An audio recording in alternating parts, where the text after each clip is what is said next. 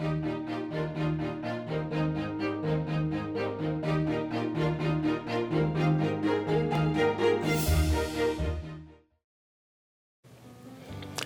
I'm Father William Schierer, the parochial vicar here at St. Patrick's Catholic Church. Here we are in the second Sunday of Advent, and in the Gospel we hear the beginning of the good news of Jesus Christ, the Son of God. St. Mark, the most succinct of all the evangelists, nevertheless takes the time, in a single sentence, to prepare his readers for the life of Christ.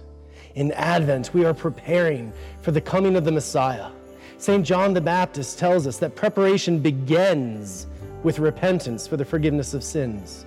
So often we put going to confession on our list of things we need to do to prepare for Christmas.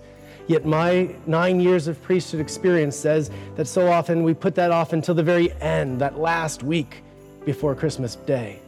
Rather than confession being one of the final steps of Christmas preparation, could we not listen to John the Baptist and make repentance and the forgiveness of sins be in the beginning. For your challenge this week, make a good examination of your conscience and go to confession in the first half of Advent instead of waiting for the long lines that come from procrastination.